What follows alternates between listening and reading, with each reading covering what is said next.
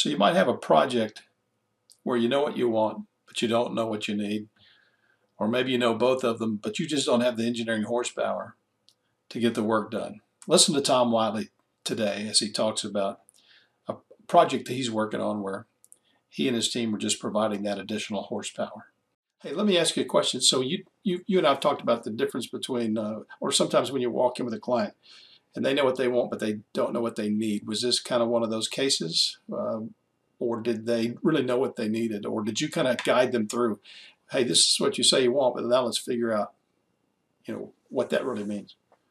Yeah, this one was more they they kind of knew what they they needed, but they did not have the they literally just don't have the time. So we also come in sometimes and they, they know what they need and what they want. Right. They just don't have enough engineers. Right. And So- so we'll literally just supply extra horsepower to a customer um, to get it done. But you know, we'll have a customer say they, they have a contamination issue, which is you know kind of the worst case of our Right. customers. They're they're kind of usually in a in a panic or in a bind, and they'll come in and they've got a contamination, and whatever they're doing is obviously not working, and they need to generally they want to fix it now.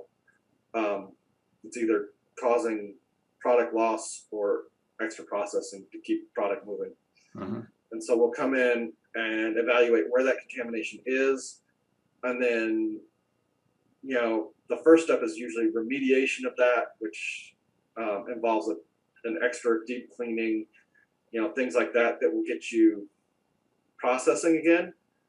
And then also at the same time, we need to go back and look at remediation of the process itself and possibly uh, equipment modifications, addition to the equipment, additional equipment sometimes is needed, um, changing the configurations just in order to prevent the contamination from coming back in. So we can't just come in, clean it, and then go away um, because you're going to have the same problem six months, 12 months down the road again. Yeah. So, so your, your first step really with most clients is just solving existing problems that are acute. They're, they're, they're, they've got an issue right, right now. They need someone to fix it.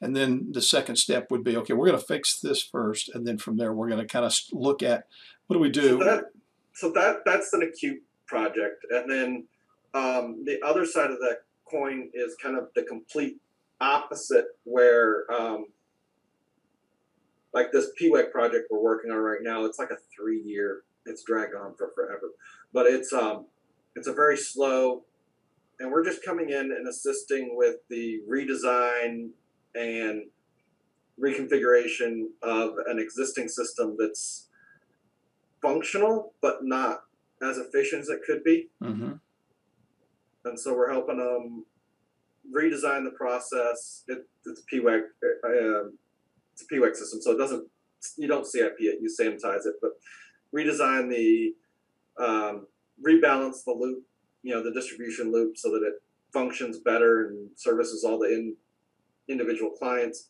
on the system better, um, and just isn't generally better control.